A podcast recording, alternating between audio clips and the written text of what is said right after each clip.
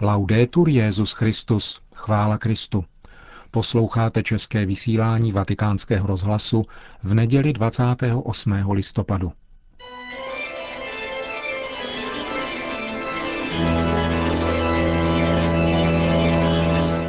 Církev a svět.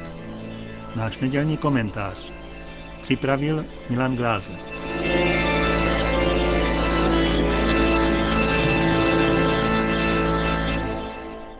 Benedikt XVI. je ze všech papežů posledních několika století spisovatelem nejproduktivnějším a také nejprodávanějším. Kniha jeho rozhovorů s Peterem Zévaldem, nazvaná Světlo světa, papež, církev a znamení časů, která vyšla tento týden, nepochybně tuto masivní bilanci ještě zvýší. Nikoli však proto, že média z celého obsahu knihy vypíchla hlavně zmínku o oprávněnosti užití kondomu v souvislosti s nákazou HIV ve světě prostituce. Jásot těch, kteří předstírají, že prezervativ je výdobytkem lékařské vědy, byl pochopitelně falešný. Benedikt XVI. totiž řekl, že může jít o první akt jakési klíčící zodpovědnosti u jednotlivého prostituta – ale že to samozřejmě není autentický a morální prostředek přemožení nákazy HIV. Papež tuto zmínku učinil v důležitém kontextu, když předeslal, že soustředit se na prezervativ znamená banalizovat sexualitu. A právě tato banalizace je riskantním důvodem toho, proč mnozí spatřují v sexualitě nikoli výraz lásky, ale určitý typ drogy, kterou si sami dávkují. Papežův výrok, přetřásaný v médiích, sice není úplně bez zajímavosti, ale bylo by velká škoda, kdyby zastínil mnohem objevnější perspektivy této knihy, které budou čtenáře zajímat mnohem více. Benedikt XVI. záměrně nepoužil stanovenou formu vybroušené výpovědi církevního učitelského úřadu. Přirozeně to však neznamená, že víru církve uložil k ledu. Právě naopak – Čtenář má skrze toto povídání možnost nahlédnout do širokých souvislostí osobně osvojené křesťanské víry. Je to skromné, ale právě proto neméně působivé mediální svědectví, ke kterému se dosud žádný papež neodvážil. Šestihodinová nahrávka rozhovoru, ve kterém odpovídal z patra na položené otázky, byla v plném rozsahu přepsána a čtenáři je tak zprostředkován jedinečný zážitek – Odvaha, kterou papež tímto edičním počinem projevil, je však zároveň požadavkem, který je kladen na věřícího či aspoň hledajícího čtenáře. Je to odvaha víry, jejíž hlubší osvojení papež každému s odzbrojující upřímností nabízí. A tato víra zprostředkovává radost, jakoby mimochodem, sdílením daru, kterým sama je. Nejsme výrobní podnik, říká papež na jednom místě knihy. Nejsme organizací zaměřenou na zisk. Jsme církví. Jsme společenstvím lidí, kteří žijí ve víře. Naším úkolem není produkce nebo úspěšný prodej. Naším posláním je žít příkladně víru, hlásat ji a chovat hluboký vztah ke Kristu a tím k Bohu samému. Nejsme zájmová skupina, ale společenství svobodných lidí, které dává zadarmo a které prolíná jednotlivými národy a kulturami, časem i prostorem. Je obtížné, ne nemožné zhrnout knihu tak hutného obsahu a nedopustit se zkreslení. Jednotlivé argumenty jsou vzájemně provázány.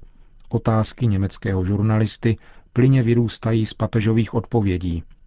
Kniha tvoří ucelenou syntézu životního pohledu, který přesahuje řečené dává nahlédnout do soukromí Kristova náměstka, ukazuje a nabízí především víru, která přivedla Josefa Ratzingera do úřadu, v něhož on sám jenom věří. Čtenář tak může svou víru obnovit a možná i nalézt, sestoupit znovu k jejím kořenům, ujistit se v radosti, kterou nikdo nemůže odejmout. Papež se nevyhýbá žádné otázce, a všechny, i ty nepříjemné, které by napadly běžného uživatele světských médií, byly v rozhovoru položeny a hlavně zodpovězeny s podivuhodnou lehkostí, bez nejmenší snahy po jakékoliv sebeobraně. Každý čtenář se může přesvědčit a svobodně hledat pravdu na ty nejkomplikovanější otázky soudobého vývoje života ve společnosti a v užším smyslu i v církvi samotné. Benedikt XVI. vyslovuje například zásadní kritiku na adresu diktatury relativismu, v níž hrozí, že tolerance bude odstraněna ve jménu tolerance samotné. Nejzásadnější papežovy kritiky se však netýkají společnosti neboli tohoto světa, ale právě církve, obsahu a způsobu dnešního podávání evangelní zvěsti. Evangelium totiž není jenom zvěst, která koření v minulosti, ale také proroctví, dotýkající se budoucnosti všech. Nebylo by vhodné, táže se Peter Zévald, kdyby církev podle biblických pokynů jasněji vysvětlovala dnešnímu světu, že se nenachází v době po Kristu, ale také a mnohem více v době před Kristem? Právě toto, odpověděl bez váhání Benedikt XVI., byla jedna z věcí, která nejvíce ležela na srdci Janu Pavlu II. Totiž umožnit jasněji chápat, že hledíme ke Kristu, který přijde. A že tedy ten, který přišel, je mnohem více tím, který přijde. A že víru žijeme v této perspektivě, tedy obrácení k budoucnosti. Papež se v závěrečné části rozhovoru k tomuto tématu znovu vrací a říká, musíme stále více mít na paměti, že Ježíš nám s nezvratnou jistotou řekl, já se vrátím. Tato slova stojí nade vším. Proto také byla mše původně slavena obrácením k východu, v postoji směrem k pánu, který se vrátí, podle symboliky vycházejícího slunce. Každá mše svatá tedy znamená jít vstříc tomu, který přijde. Tak to je onen příchod v určitém smyslu předjímán. Jdeme vstříc jemu a on nyní svůj příchod předjímá. Benedikt XVI. podává v knize bezpočet podnětů k osvěžující reflexi a pokojné kontemplaci. Kniha Světlo světa, Papež, církev a znamení časů výjde česky příští rok, zřejmě začátkem postní doby, tedy někdy koncem února. Asi společně s druhým dílem jiné jeho knihy Ježíš Nazarecký. Papežovo interview poskytnuté německému žurnalistovi Peterovi Zévaldovi je vynikající sebereflexe, která postrádá jakoukoliv snahu po sebeprezentaci.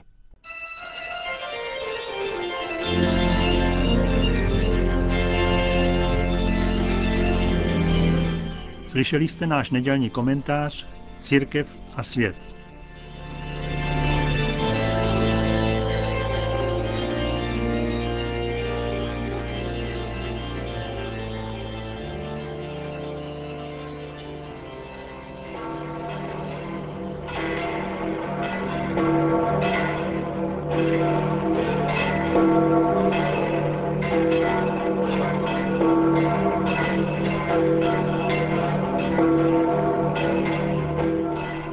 Náměstí svatého Petra se předpolednem sešlo kolem 20 tisíc lidí, aby si vyslechlo pravidelnou promluvu svatého otce před modlitbou Anděl Páně. E Drazí bratři a sestry.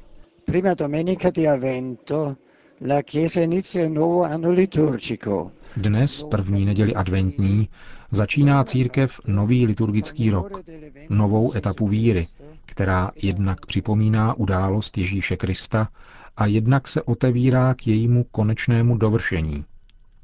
Právě z této dvojí perspektivy žije adventní doba. Hledí jak na první příchod Božího Syna, kdy se narodil z Pany Marie, tak k jeho slavnému návratu, kdy přijde soudit živé i mrtvé, jak říkáme v krédu. U tohoto sugestivního tématu čekání bych se chtěl krátce pozdržet, protože jde o hluboce lidský aspekt, ve kterém se víra stává, tak říkajíc, jediným celkem s naším tělem a naším srdcem. L'attesa, l'attendere, è una dimensione che attraversa tutta la nostra esistenza personale, familiare e sociale. Čekání, očekávání je dimenze, která prostupuje celou naši osobní existenci, rodinou i sociální. Očekávání se vyskytuje v tisícero situacích, od těch nejmenších a banálních až k těm nejdůležitějším, které nás uchvacují naprosto a v hloubi. Mezi nimi připomeňme čekání manželů na dítě, na příbuzného nebo na přítele, který nás přijede z dálky navštívit. Pomysleme na mladého člověka čekajícího na výsledek rozhodující zkoušky nebo náborového pohovoru. Nebo v rámci citových vztahů čekání na milovanou osobu, na odpověď dopisu nebo na přijetí odpuštění. Mohlo by se říci, že člověk je živ, dokud čeká, dokud je v jeho srdci živá naděje. Podle očekávání se pozná člověk. Náš morální a duchovní formát je možné měřit tím, co očekáváme, tím, v co doufáme. Ognuno di noi dunque, specialmente questo tempo che ci prepara al Natale, può domandarsi io che cosa attendo. Každý z nás, zejména v této době, která nás připravuje na boží narození, se proto může ptát, co očekávám já, po čem v této chvíli svého života touží mé srdce. Tutéž otázku si lze položit na úrovni rodiny, společenství, národa. Co očekáváme společně? Co sjednocuje naše očekávání? Co je spojuje? V době, která předcházela Ježíšovu narození, panovalo v Izraeli silné očekávání Mesiáše, tedy posvěceného potomka krále Davida, který měl konečně osvobodit lid z každého morálního i politického otroctví a ustanovit Boží království. Nikdo si však nepředstavoval, že by se Mesiáš mohl narodit z obyčejné dívky, jakou byla Maria, snoubenka spravedlivého Josefa. Ani ji samotnou to nikdy nenapadlo. A přece bylo očekávání spasitele v jejím srdci tak obrovské, její víra a její naděje byly tak vroucí, že v ní mohl najít hodnou matku. Bůh sám ji ostatně připravoval od věků. Existuje tajemná souvislost mezi čekáním Boha a čekáním Marie, tvora plného milosti, naprosto transparentního k plánu lásky nejvyššího.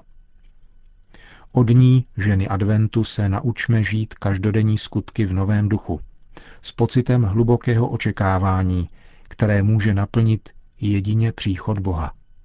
La venuta di Dio. Po společné modlitbě Anděl Páně pak Benedikt XVI. udělil apoštolské požehnání. Sit nomen Domini benedictum, ex hoc nunc et usque in seculum, adiutorium nostrum in nomine Domini, qui feci celum et terra, benedicat vos omnipotens Deus, Pater et Filius et Spiritus Sanctus. Amen.